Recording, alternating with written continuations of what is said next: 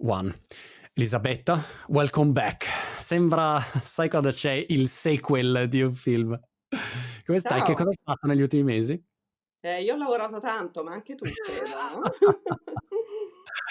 tu hai lavorato tanto sempre sul tema della mobilità elettrica, immagino. Ecco, questo posso prevedere. Ormai siamo totalmente dedicati su questo tema, stiamo accelerando nella realizzazione delle infrastrutture di ricarica, quindi le colonnine, ne vogliamo vedere sempre di più, sempre di più funzionanti e dare al cliente un'esperienza sempre più facile in modo tale che non ci siano scuse per passare rapidamente alle auto elettriche. E devo dire, Elisabetta, che dall'ultima volta che ci siamo sentiti, purtroppo, eh, diciamo, c'è una situazione macro eh, economica e, e, e, geografica, geopolitica molto delicata e complicata. E il tema dell'elettrico è tornato molto, come dire, in auge, eh, più che altro perché c'è questa dipendenza dal, dal gas, eh, dai, dai, combustibili fossili, dove ehm, aziende, diciamo le persone e, e anche i governi si sono resi conti di, di, quanto questo poi sia problematico, ecco, quando c'è ad esempio un conflitto come quello tra Russia e Ucraina. Um, la mobilità elettrica, da questo punto di vista, che ruolo gioca?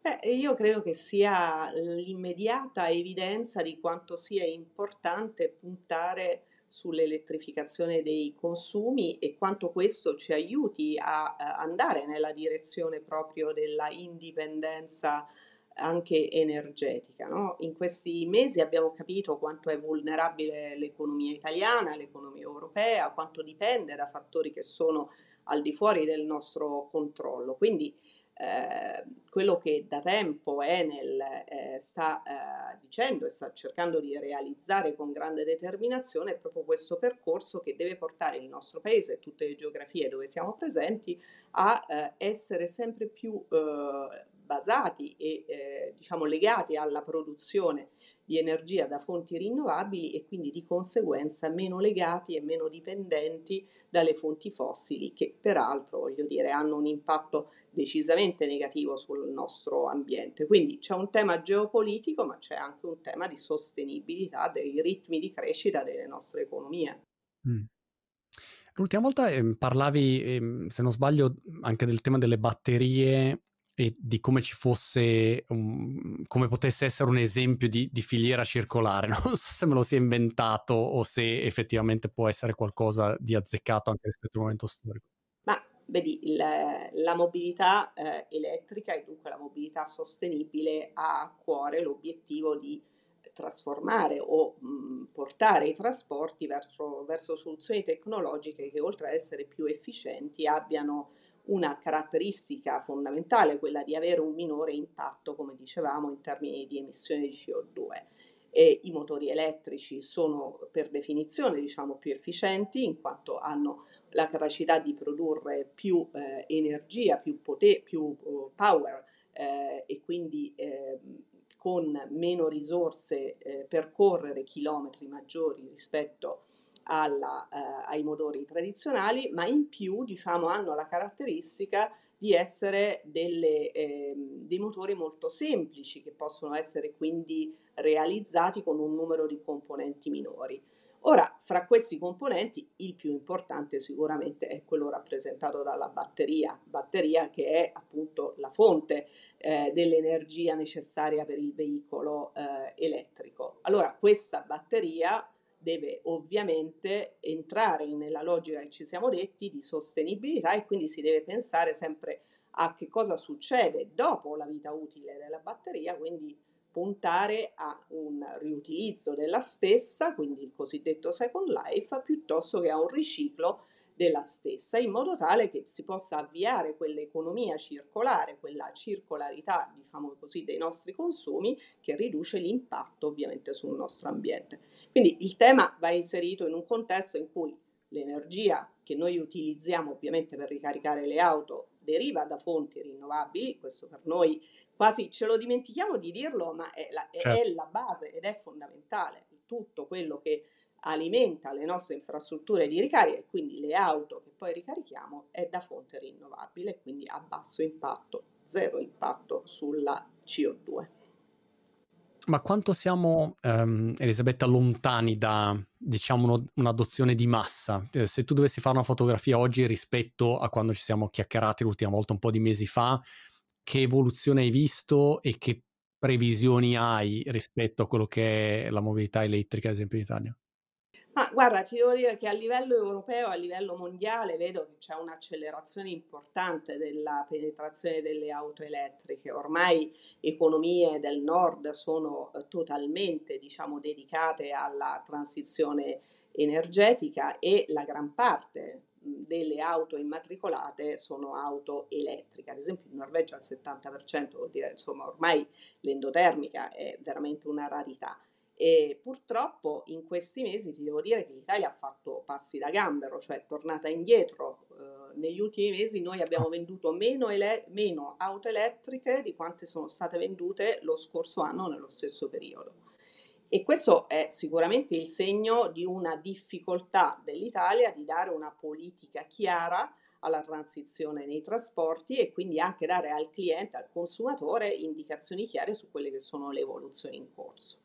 In Germania nel mese di settembre sono state vendute circa 45.000 auto elettriche, più o meno tutte quelle che noi abbiamo venduto dall'inizio dell'anno nel nostro paese. Quindi è chiaro che così non andiamo lontano.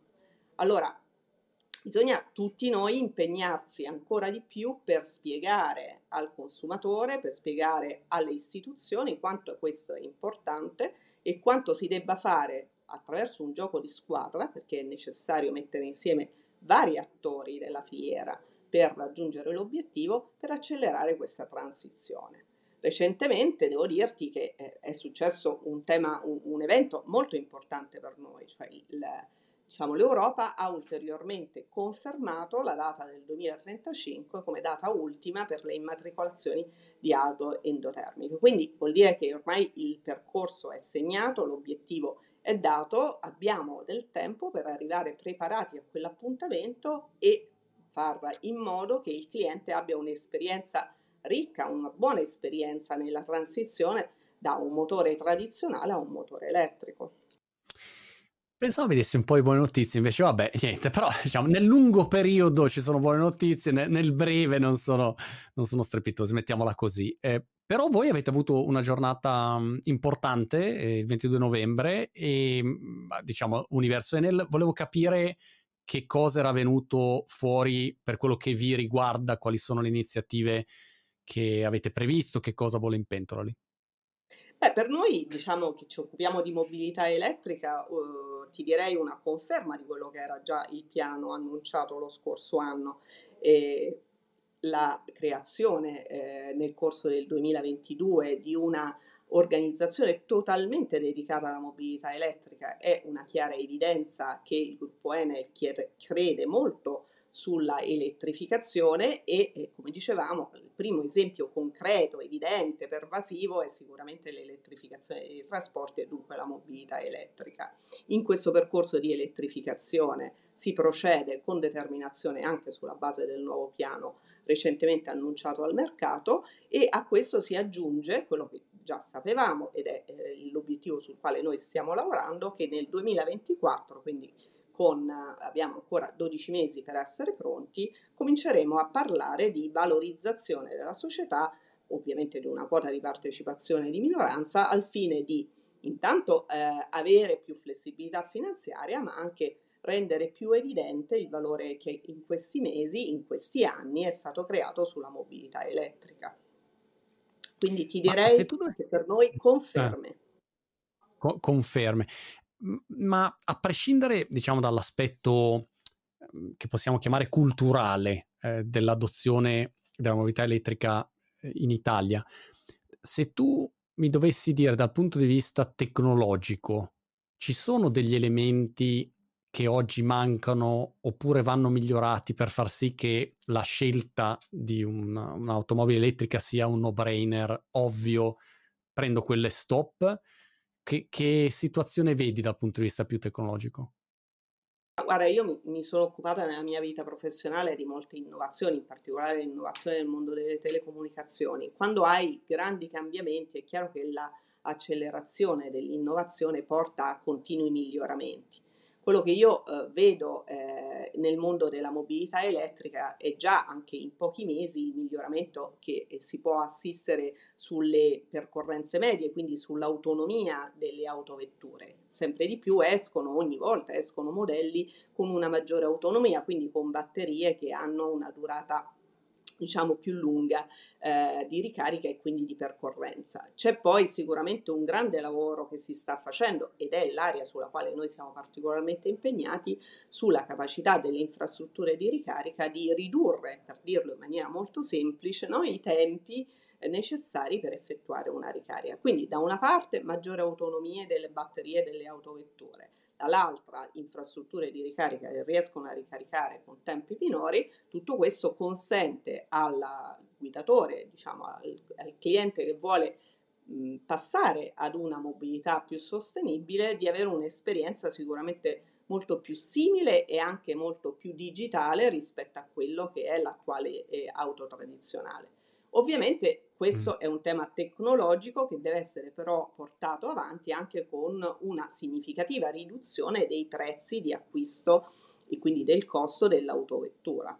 Mentre per quanto riguarda il costo di utilizzo e di mantenimento della stessa, beh, su questo già oggi mi sento di dire che il cliente deve stare tranquillo perché eh, ricaricare un'auto elettrica se eh, ovviamente vengono scelte delle tariffe e delle offerte appropriate, costa di meno di quello che è il costo medio del rifornimento, diciamo così, tradizionale a benzina. Come eh, quantità di centraline o, o posti di ricarica, com- come è messa l'Italia? Perché io ho almeno tre amici che mh, mm, sono dubbiosi sull'elettrico e l'unica paura che hanno è quella di restare a piedi paura che non hanno mai avuto in un'altra situazione e, e, se uno si ferma un attimino a ragionare e dice ok ma tu quanto usi l'auto, non so, alcuni neanche guidano, cioè questo è il paradosso, cioè fanno tre metri, però hanno questa, questo terrore, ecco, e, quindi ho pensato, ma è incredibile come...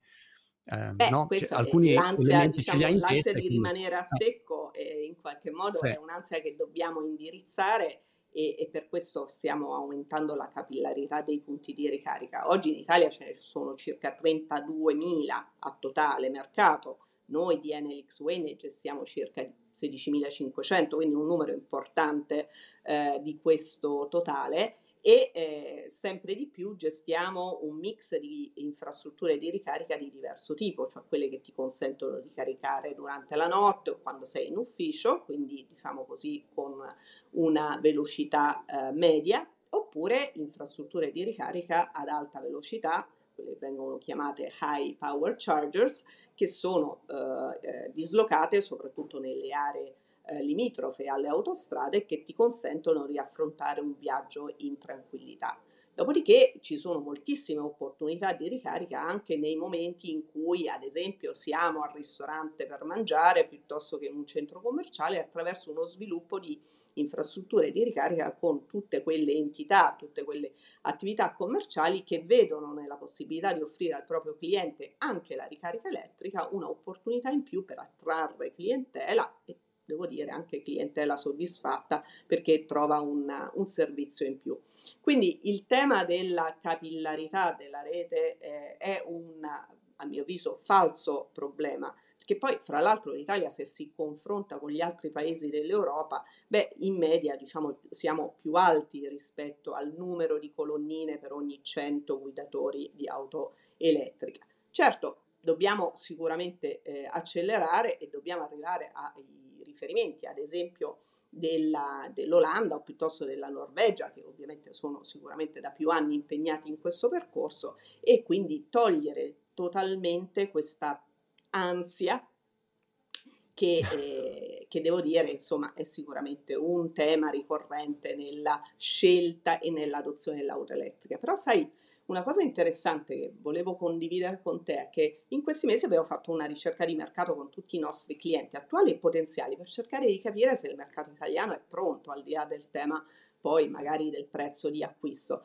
Beh, devo dirti che ormai quasi eh, i due terzi, diciamo così, degli intervistati ci dice che ha valutato eh, positivamente l'acquisto di un'auto elettrica e il 45% degli intervistati intende acquistare l'auto elettrica al primo rinnovo. Quindi diciamo che ormai il mercato ha capito quali sono i benefici, ha capito che tutta l'innovazione del mondo dell'automotive è concentrata sulle auto elettriche e devo dire che i modelli che sono stati diciamo, lanciati negli ultimi mesi decisamente sono un concentrato di innovazione, di digitalizzazione e sono anche molto belle.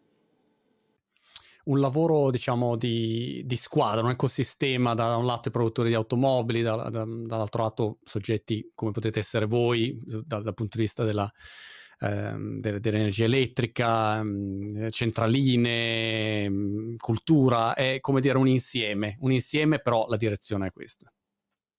E tu viaggi in elettrico?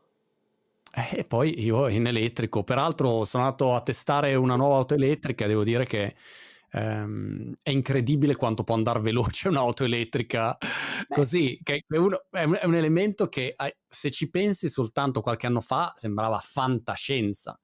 Invece hai delle è fantastica, no? Cioè hai un effetto sicuramente e anche una guida più rilassante, quindi al di là diciamo, del contenuto di innovazione, al di là del fatto che diciamo, hai uh, la possibilità di incidere meno negativamente sull'impatto ambientale, ma al di là di tutto guidare elettrico è un'esperienza sicuramente molto più piacevole del motore tradizionale. E poi, peraltro, per chi come noi vive in grandi città, il rumore sicuramente è, sì, è, un gran beneficio, cioè ne avremmo tutti uh, un grande contributo. Pensa soprattutto a tutte le flotte che sempre di più riempiono le nostre città per la consegna, ad esempio, delle merci acquistate sul, sull'online, sull'e-commerce. Ecco, tutte queste flotte, se passassero in elettrico, ovviamente avrebbero un deciso impatto uh, minore sulla nostra vita e sulla qualità della nostra vita un grande miglioramento. Assolutamente. Elisabetta, è sempre interessante parlare con te, ehm, ti ringrazio e ci aggiorniamo alla prossima. Spero che la prossima volta che ci sentiremo avremo già vede- no, quel cambio di marcia anche in Italia sull'adozione del... Ma io sono sicura di sì, perché il mercato italiano è così, aspetta un attimo di più, ma poi rincorre tutti. E poi arriva. Grazie. Elisabetta, alla prossima.